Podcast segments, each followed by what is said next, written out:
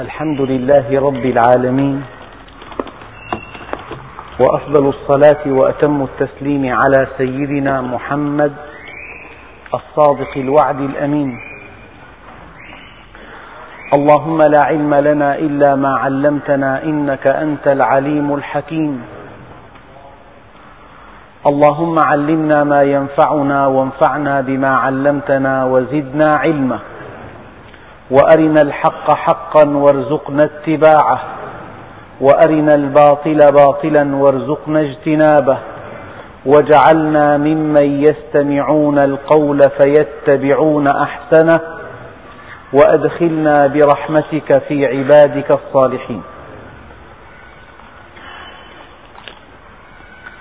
أيها الإخوة المؤمنون وصلنا في الدرس الماضي في سورة إبراهيم إلى قوله تعالى: الله الذي خلق السماوات والأرض وأنزل من السماء ماء فأخرج به من الثمرات رزقا لكم وسخر لكم الفلك لتجري في البحر بأمره وسخر لكم الأنهار وسخر لكم الشمس والقمر دائبين وسخر لكم الليل والنهار وآتاكم من كل ما سألتموه وإن تعدوا نعمة الله لا تحصوها إن الإنسان لظلوم كفار وسخر لكم الشمس والقمر الشمس على عظمتها والقمر على عظمته مسخران للإنسان. أيهما أعظم عند الله مكانة؟ المسخر له أم المسخر؟ إنه المسخر له. الله سبحانه وتعالى جعل كل ما في الكون مسخرا من أجلك أيها الإنسان. أنت ماذا فعلت؟ كيف قابلت هذا الإكرام؟ هل قابلت هذا الإكرام بالطاعة أم بالمعصية؟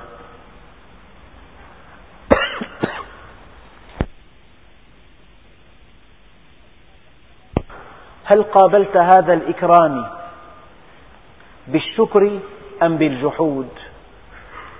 هل قابلت هذا الإكرام بالعمل الصالح أم بالعمل السيء؟ هل قابلت هذا الإكرام بذكر الله أم بالغفلة عن الله؟ كيف قابلت هذا الإكرام؟ وسخر لكم الشمس. ما من واحد منا إلا وهو يعلم أنه لا حياة من دون الشمس. إنها تهب الأرض ومن على الأرض الحرارة. ولولا الشمس لأصبحت الحرارة على سطح الأرض أقل من 250 درجة تحت الصفر. تصبح الأرض كوكبا متجمدا لا حياة فيها. والشمس تهب الأرض الضوء والنبات لا ينبت إلا بالضوء. لولا ضوء الشمس لما أكلت شيئا. إذا مات النبات مات الحيوان. وتبعه الإنسان. وسخر لكم الشمس. تستنير بضوئها. وتدفأ بحرها. والشمس تعقم. البكتريات الكائنات الضارة لا تعيش إلا في الظلام. فإذا جاءت الشمس طهرت كل شيء يؤذيك. والشمس كما تعلمون تبعد عن الأرض مئة وستا وخمسين مليون كيلومتر. يقطعها الضوء في ثماني دقائق.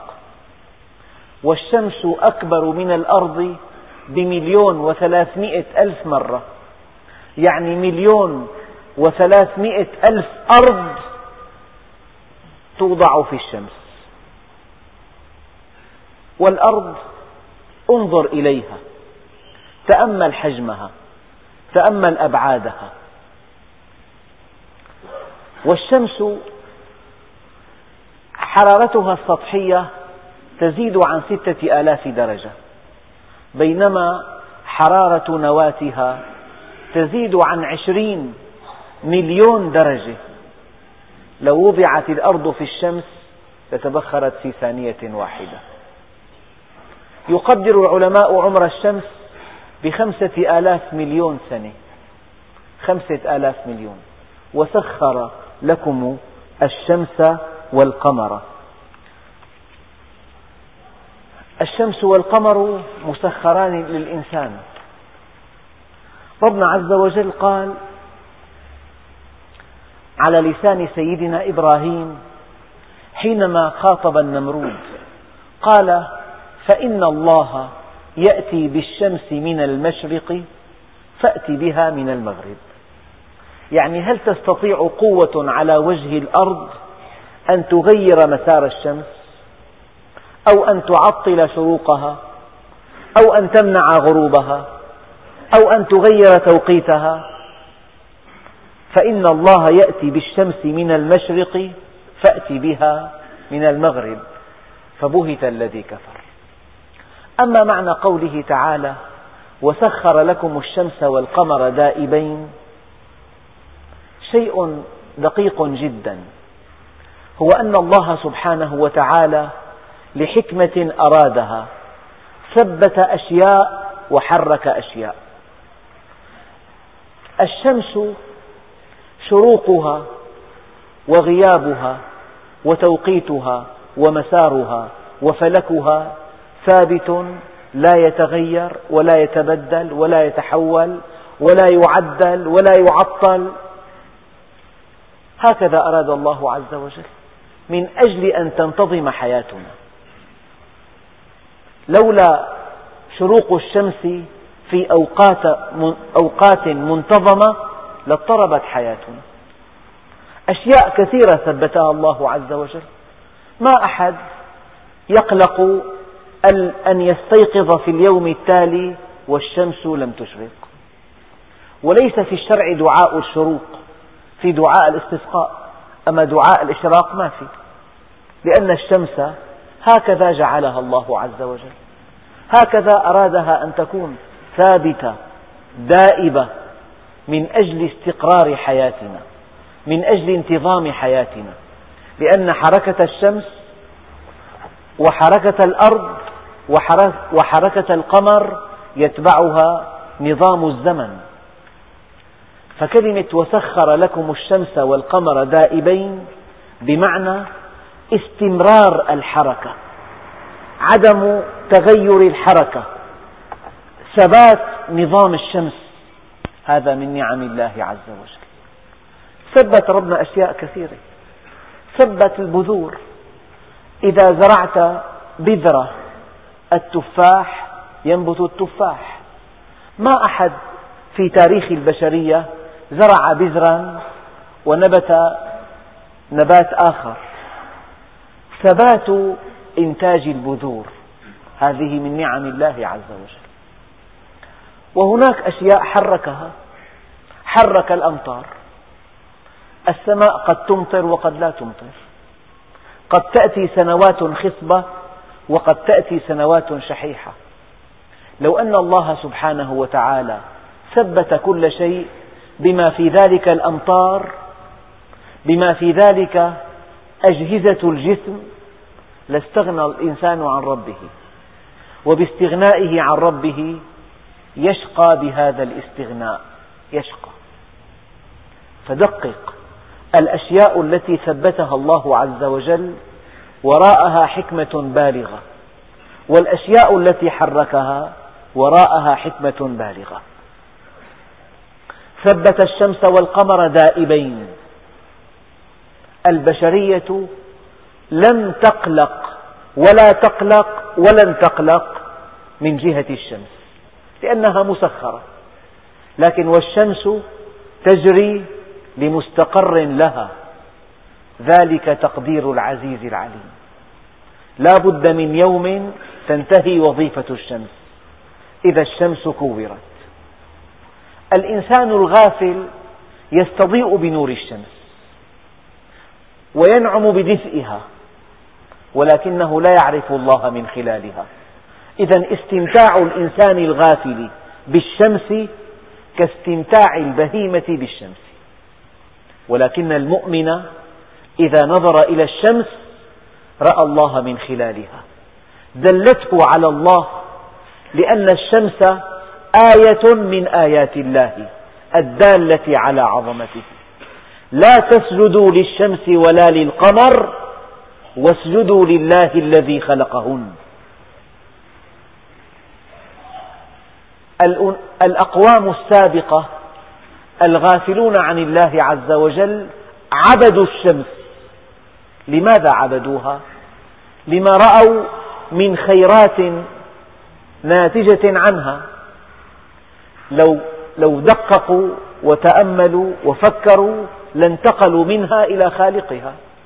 فلما رأى الشمس بازغة قال هذا ربي. فلما أفلت قال لا أحب الآفلين. إلى أن قال وجهت وجهي للذي فطر السماوات والأرض حنيفا وما أنا من المشركين. سيدنا إبراهيم انتقل من الشمس إلى الله والمؤمن ينتقل من كل شيء إلى الخالق. لذلك استمتاع المؤمن بالشمس استمتاع بحقيقتها واستمتاع بموجدها. يعني حينما يتأملها ينتقل منها إلى موجدها فيخشع قلبه فإذا خشع قلبه وانهمرت دموعه وأقبل على الله عز وجل عرف أن الشمس كانت دليلا له إلى الله عز وجل. والشمس والقمر والنجوم مسخرات بأمره. الآية الثانية الشمس والقمر والنجوم. يعني كل ما في السماء مسخرات بأمره مسخرات للإنسان بأمر الله. تأتمر بأمر الله. تتحرك تشرق تغيب لها فلك دقيق بأمر الله عز وجل. في آية أخرى يقول الله عز وجل هو الذي جعل الشمس ضياء والقمر نورا. الشمس ضياء ضوءها شديد ضوءها كشاف. لكن القمر كما أن الإنسان أحيانا يرغب إذا إذا أوى إلى فراشه أن يبقى في الغرفة بصيص ضوء يريه معالم الأشياء. كذلك ربنا سبحانه وتعالى من رحمته بنا جعل الشمس ضياء والقمر نورا. يعني جعله نواصة بالليل القمر. إذا أطللت من نافذتك إلى الحقل الذي جانب غرفتك ترى معالم الأشياء بضوء القمر.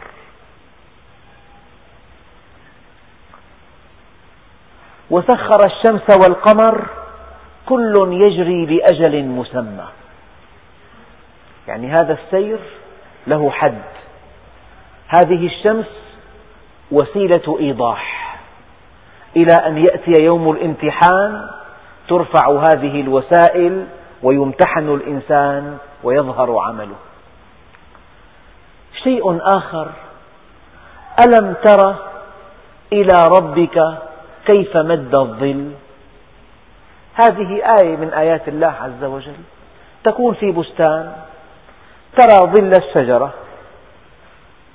هذا الظل يتحرك.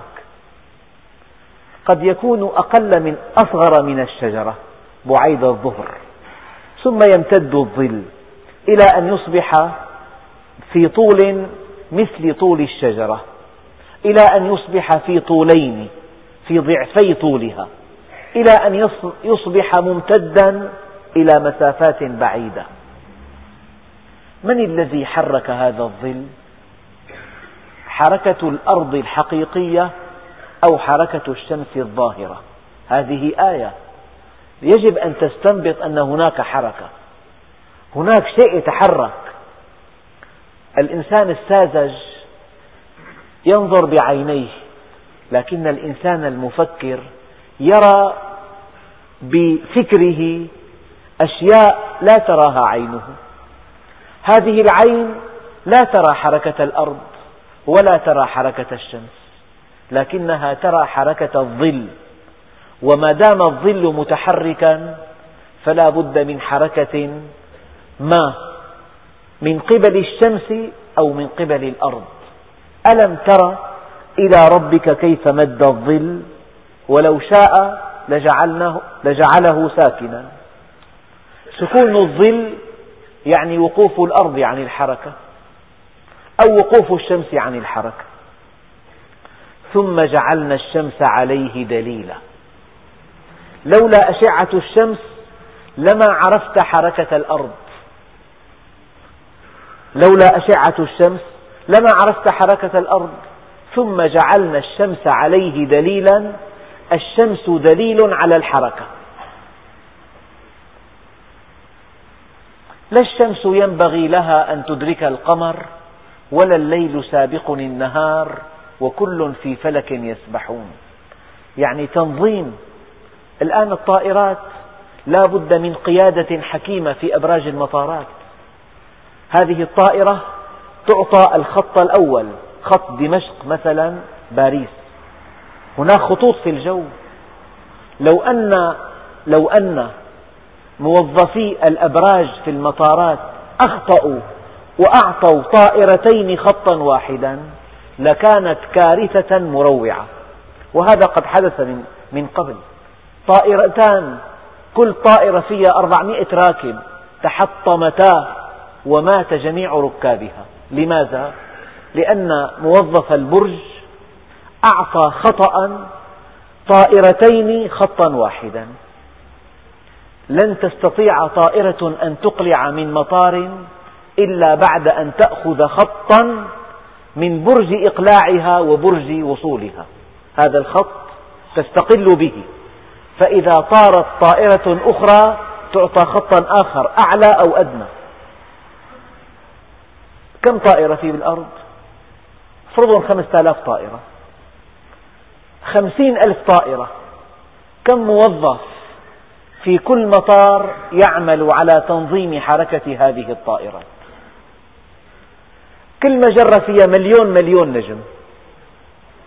وفي بالكون العدد الأولي التقريبي حتى الآن التقدير مليون مليون مجرة. يعني مليون مليون ضرب مليون مليون. يعني 12 صفر ب 12 صفر. يعني واحد أمام 24 صفر. كل ثلاثة ألف. لم يحدث أن ارتطم نجم بنجم؟ لا الشمس ينبغي لها أن تدرك القمر ولا الليل سابق النهار وكل في فلك يسبحون. كل نجم له فلكه كل نجم له مساره. هناك آية أخرى توضح هذا المعنى. إن الله يمسك السماوات والأرض أن تزولا معنى تزول أن تخرج عن خط سيرها. إن الله يمسك السماوات والأرض أن تزولا. يعني أن تبقى الأرض في مسارها والشمس في مسارها والقمر في مساره والنجوم في مسارها. هذه آية كبرى من آيات الله عز وجل. لو أن قطارا خرج عن سكته لكانت كارثة كبرى. لو أن قطارا يمشي على طرف واد سحيق وخرج عن سكته لكان كل من في القطار لأصبحوا ضحايا لو أن الأرض خرجت عن خط سيرها ودخلت في خط آخر وارتطم النجمان ماذا يحدث؟ لا يبقى على وجه الأرض شيء من عظم الصدمة والشمس والقمر بحسبان. هناك حساب دقيق. العلماء قالوا هناك لو أنه انفجرت بعض الانفجارات في الشمس فارتفعت حرارتها وذابت الكتل الجليدية في القطبين. لارتفع البحر إلى مسافة ثلاث وتسعين مترا. فوق مستواه الحالي. لغمر ثلثي اليابسة. لو أن انفجارا حدث في الشمس. أذاب هذا الانفجار الجبال الثلجية في القطبين فذابت فارتفعت مياه البحر ثلاثا وتسعين مترا فانغمرت فانغمر من الأرض أو من اليابسة ثلثاها. إذا الشمس والقمر بحسبان. الآن بعد الشمس عن القمر. بعد الأرض بعد الأرض عن الشمس. بعد الأرض عن القمر. بعد القمر عن الشمس. هذه كلها وفق حسابات دقيقة دقيقة. وفي آية أخرى يقول الله عز وجل وجعل القمر فيهن نورا وجعل الشمس سراجا. الشمس متألقة القمر عاكس. جعل القمر نورا وجعل الشمس سراجا. يعني آن الأوان أن ينطلق هذا الفكر من عقاله. آن الأوان أن يجول هذا الفكر في ملكوت السماوات والأرض. ليتعرف إلى عظمة الله ليخشى قلبه ليستقيم على أمره ليعمل الصالحات تقربا له ليسعد في الدنيا والآخرة. إنما يخشى الله من عباده العلماء. وسخر لكم الشمس والقمر دائبين. الشمس والقمر. لا حياة من دون الشمس. لا ضوء ولا دفء ولا تعقيم. الحياة تنتهي فالشمس مسخرة لنا. وسخر لكم الليل والنهار. وسخر لكم الليل والنهار. ربنا عز وجل قال وجعلنا الليل والنهار آيتين. أيضا أهل الدنيا يستمتعون بالنهار المشمس في أيام الربيع والخريف. يستمتعون به. ينطلقون إلى النزهات. يستمتعون بالليلة القمراء. ينطلقون إلى السهرات. إنهم يستمتعون بالليل والنهار كما تستمتع البهائم. ولو أن الإنسان فكر في الليل والنهار لرأى الله من خلالهما. لذلك وجعلنا الليل والنهار آيتين. فمحونا آية الليل وجعلنا آية النهار مبصرة. سيدنا النبي اللهم صل عليه كان يقول يا سبحان الله أين الليل إذا جاء النهار؟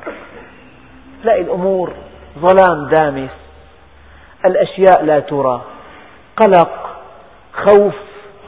إذا سار الإنسان في غابة ليلا يرى آلاف الأشباح. ينخلع قلبه من الخوف أحيانا. فإذا سار في هذه الغابة نهارا اطمأن قلبه.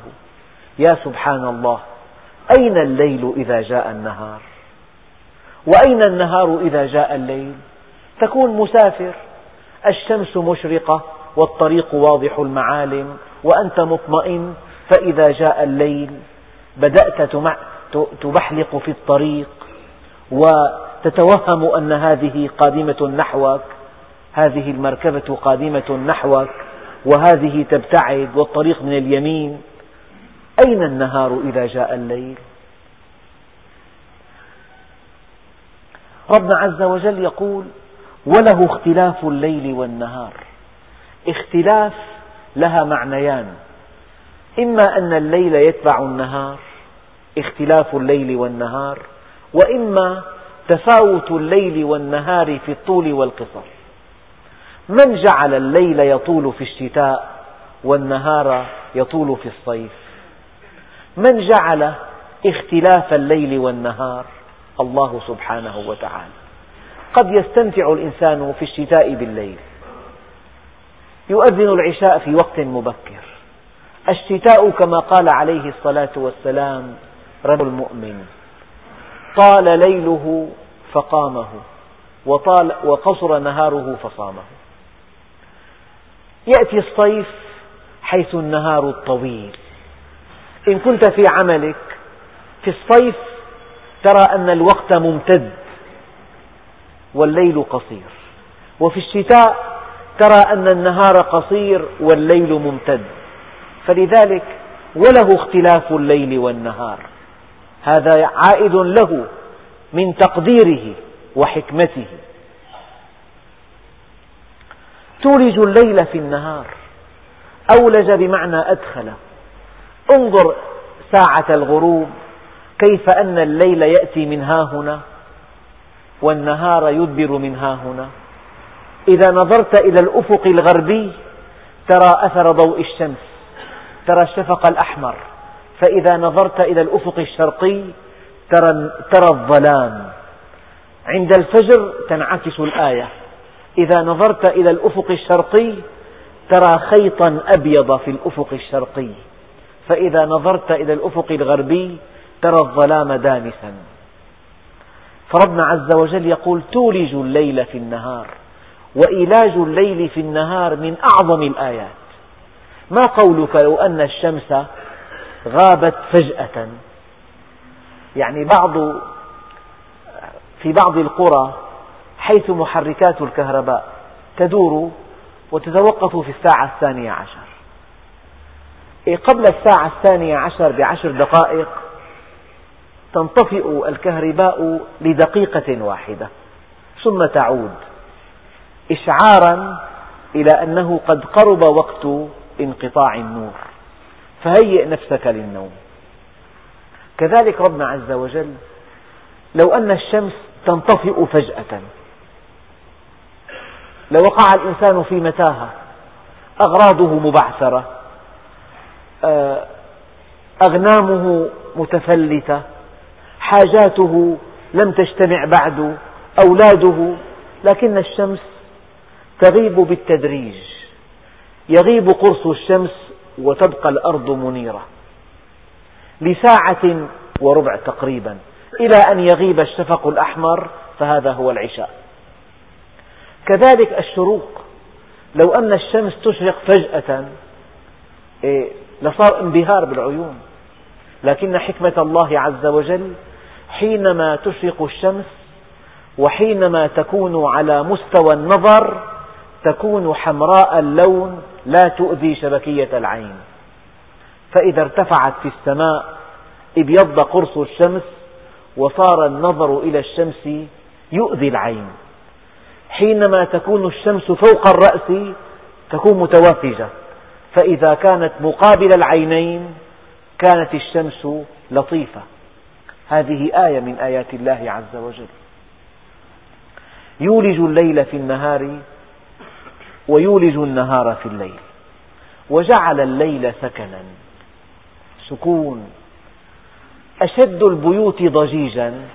في الساعة الثانية ترى السكون قد خيم عليها. لا ترتاح أعصاب الإنسان إلا بالسكون. وسمي المسكن مسكنا لأن الإنسان يسكن فيه. ترتاح أعصابه في بيته. الفضل لله عز وجل. في أنه جعل في الأرض نظاما موحدا. حينما تغيب الشمس تأوي المخلوقات إلى أوكارها والإنسان إلى بيته. والنبي عليه الصلاة والسلام كره السهر إلا في حالات نادرة في طلب العلم. أما أن يسهر الإنسان يمضي هذا الوقت الذي أعده الله لراحته أعده الله لاسترجاع نشاطه أعده الله لصحته. يمضي هذا الوقت في حديث فارغ وفي علاقات ساذجة ولا لا قيمة لها. هذا مخالف للسنة. النبي عليه الصلاة والسلام كان لا يتكلم بعد العشاء أبدا إلا في حالات نادرة. لكن هذه الإنارة الشديدة وهذه الأجهزة في البيوت تدعو الناس إلى أن يصبح نهارهم ليلا وليلهم نهارا. ما بيصحى الساعة 11 وقد قال عليه الصلاة والسلام بورك لأمتي في بكورها. وساعة, وساعة في أول الليل لا تعدلها ثلاث ساعات في آخره. وجعل الليل سكنا. يعني مرة قرأت مقابلة مع طبيب أستاذ في الجامعة. أعرف هذا الطبيب ليس فيه أي اتجاه ديني إطلاقا إلا أنه قال من عاداته التي يصر عليها النوم باكرا حفاظا على صحته. ولو أن الإنسان ألزم نفسه أن ينام باكرا لذاق طعم الحياة. لأن في, الفجر لو يعلم الناس ما في العتمة والصبح لأتوهما ولو حبوا. لو يعلم الناس ما في العتمة والصبح لأتوهما ولو حبوا.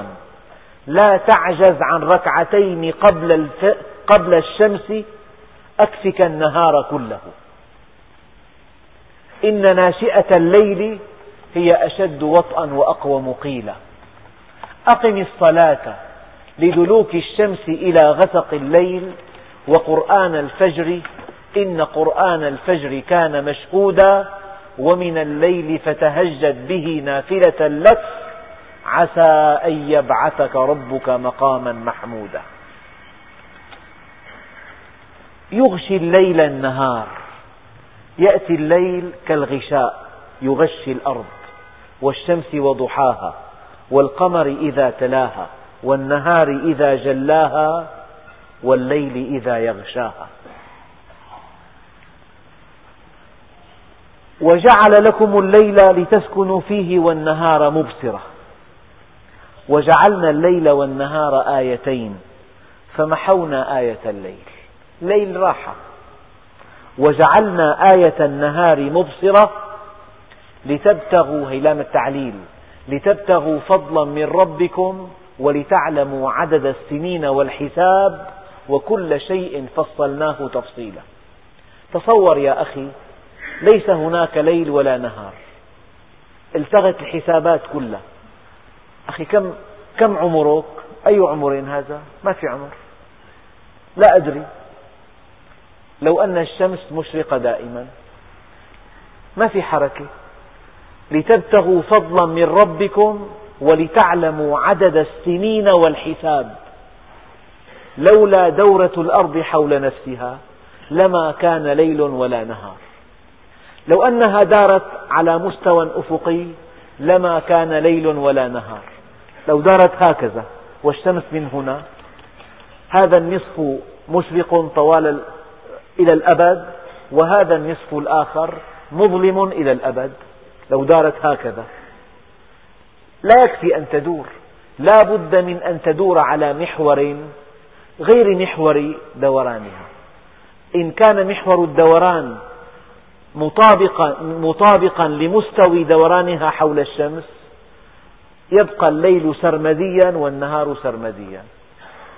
ولكنها إذا دارت على محور عمودي مع مستوى الدوران يكون ليل ونهار ولكن لا يختلف الليل والنهار.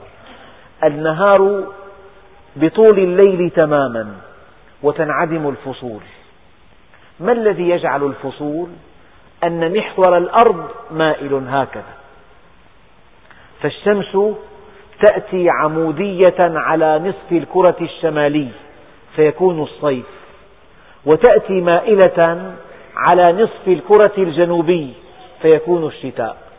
فإذا دارت الأرض حول الشمس هكذا جاءت الشمس عمودية على نصف الكرة الجنوبي فكان الصيف وجاءت عمودية على نصف الكرة وجاءت مائلة على نصف الكرة الشمالي فكان الشتاء. لولا ميل هذا المحور لما كان صيف ولا شتاء ولا ربيع ولا خريف. لولا, لولا دوران الأرض لما كان ليل ولا نهار. لو, لو دارت على محور أفقي موازي لمستوي دورانها لألغي الليل والنهار. إذا كان المحور مائلا كان الليل والنهار وكان اختلاف الليل والنهار.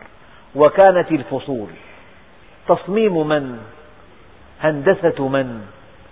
ترتيب من؟ تنظيم من؟ الله سبحانه وتعالى. ومن الليل فتهجد به نافلة لك. من نعمة الليل. الإنسان في النهار في محله في عمله في وظيفته في معمله في تجارته. مشكلة وراء مشكلة وراء مشكلة وراء قضية وراء قضية. في عمل دائب لولا الليل لكان الإنسان في عمل دائب إلى أن يموت. يأتي الليل يعود إلى البيت يجلس يبدأ التأمل يبدأ التفكير. أين كنت؟ وإلى أين المصير؟ من خلقني؟ ربنا عز وجل قال ومن الليل حيث السكون الأولاد نائمون الزوجة نائمة. الأعمال معطلة المحل مغلق الهاتف لا, لا تستعمله الأمور كلها ساكنة ومن الليل فتهجد به نافلة لك. كأن الليل كأن الليل قد خلقه الله عز وجل من أجل التهجد من أجل التأمل من أجل العبادة. لذلك إنا أنزلناه في ليلة القدر لم يقل في نهار القدر النهار في عمل. إنا أنزلناه في ليلة القدر.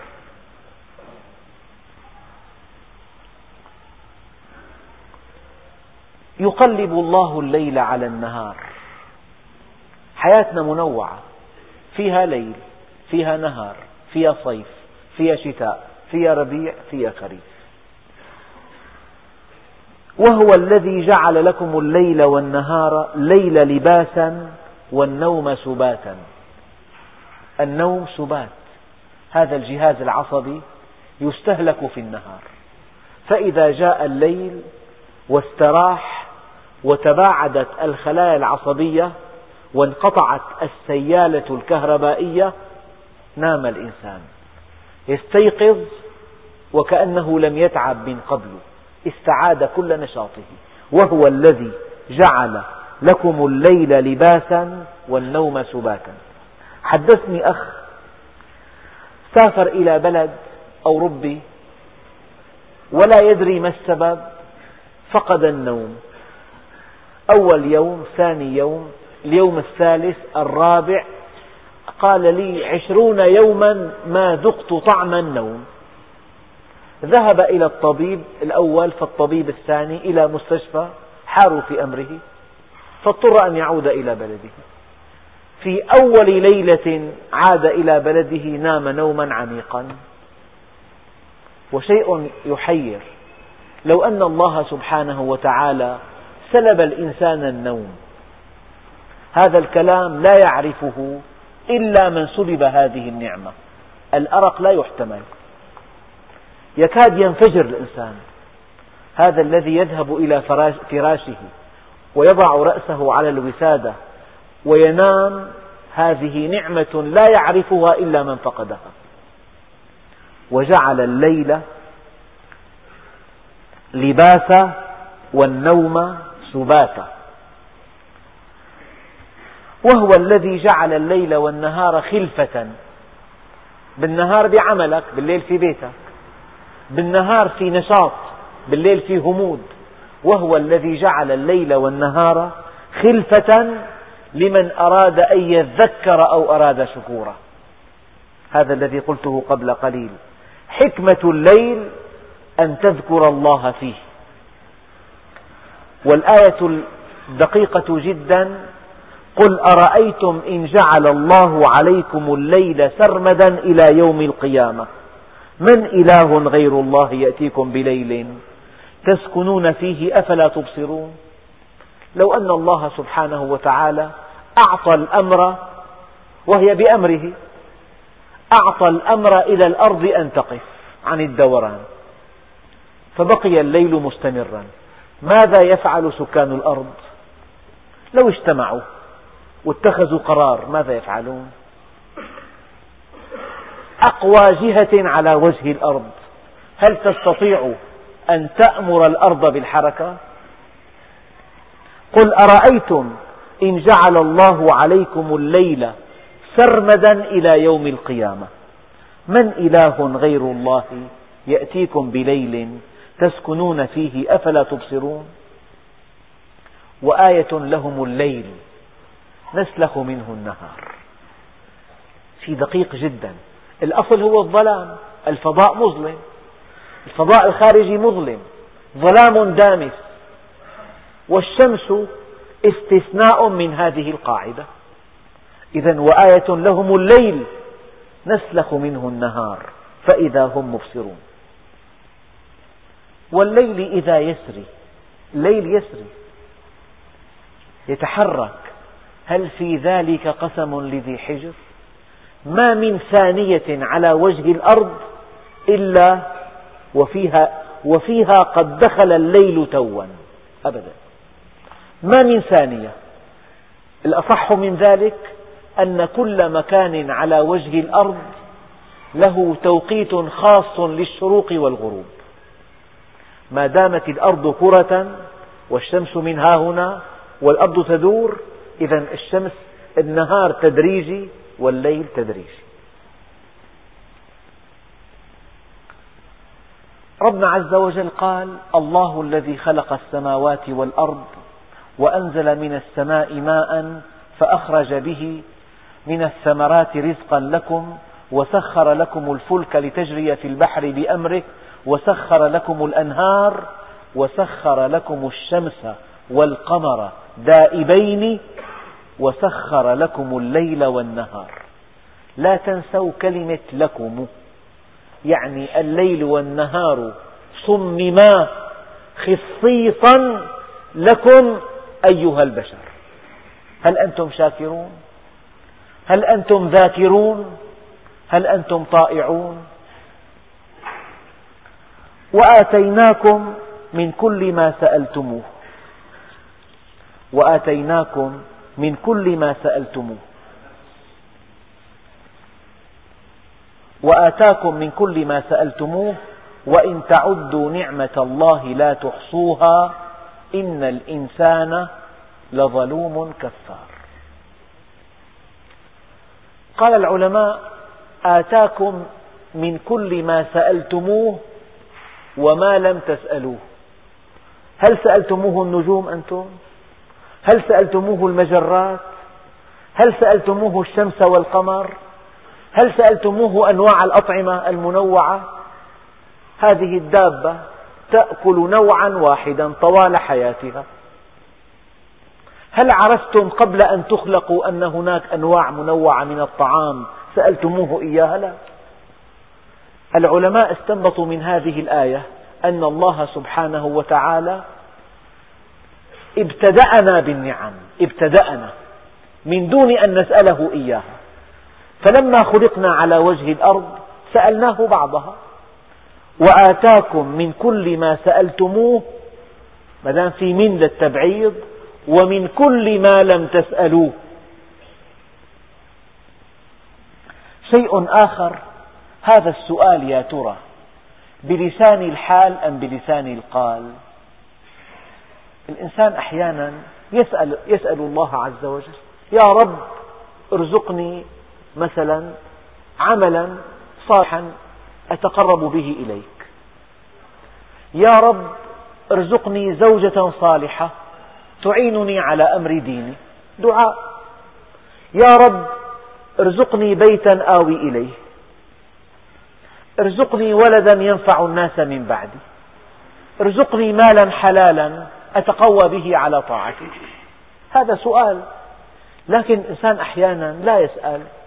فإذا ربنا سبحانه وتعالى ييسر له حاجاته هو محتاج إلى شيء يقيل برد. خلق له الصوف. مهما كان البرد شديدا ترتدي هذا اللباس الصوفي فتحس بالدفء. فجسمك يسأل الله عز وجل بلسان الحال لا بلسان المقال. يأتي الصيف تشعر بالحر تشتهي فاكهة مفعمة بالماء. يأتي البطيخ. يأتي الشتاء تشتهي الدفء. خلق الله لك الوقود الحطب أو الوقود السائل. حينما تدخل غرفة تشتعل فيها المدفأة وكنت في برد شديد تحس بالنعيم وتقول والله النار فاكهة الشتاء. هذا الجسد يحتاج إلى الدفء. خلق, خلق الله له ما يسد هذه الحاجة. قد يحتاج الرجل إلى إنسان يسكن إليه ومن آياته إنسان له تفكير له مشاعر. ومن آياته أن خلق لكم من أنفسكم أزواجا لتسكنوا إليها وجعل بينكم مودة ورحمة. فسألتموه إما أن تسأله بلسان الحال وإما أن تسأله بلسان المقال. الأب الرحيم إذا رأى ابنه محتاجا إلى معطف والشتاء قد اقترب من دون أن يدري الابن من دون أن يسأل يأتي هذا الأب الرحيم بمعطف لابنه قبيل فصل الشتاء. فالابن لم يسأل لكن حالته تقتضي معطفا. وآتاكم من كل ما سألتموه. شيء آخر قال بعض المفسرين وآتاكم من كل ما سألتموه بلسان الاستعداد. أحيانا الإنسان يكون في عنده إمكانيات عالية. يجد شيئا يسد هذه الإمكانات. أحيانا يتوق إلى المعرفة. يجد من العلوم ما يسد هذه الحاجة. إما بلسان القال أو بلسان الحال أو بلسان الاستعداد. أحيانا مخترع في عنده شوق إلى أن يخترع شيئا. الله سبحانه وتعالى يلهمه الاختراع. لذلك الشيء الثابت أن كل المخترعات الحديثة التي كشفها الإنسان في الحقيقة إنما هي إلهام من الله عز وجل لأن هذا المخترع عنده استعداد. فجاء الله سبحانه وتعالى وآتاه سؤله.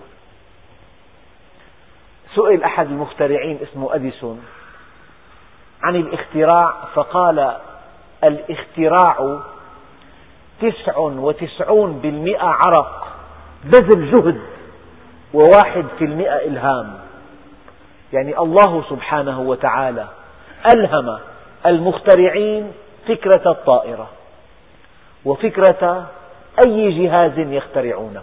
والدليل قوله تعالى والخيل والبغال والحمير لتركبوها وزينة ويخلق ما لا تعلمون.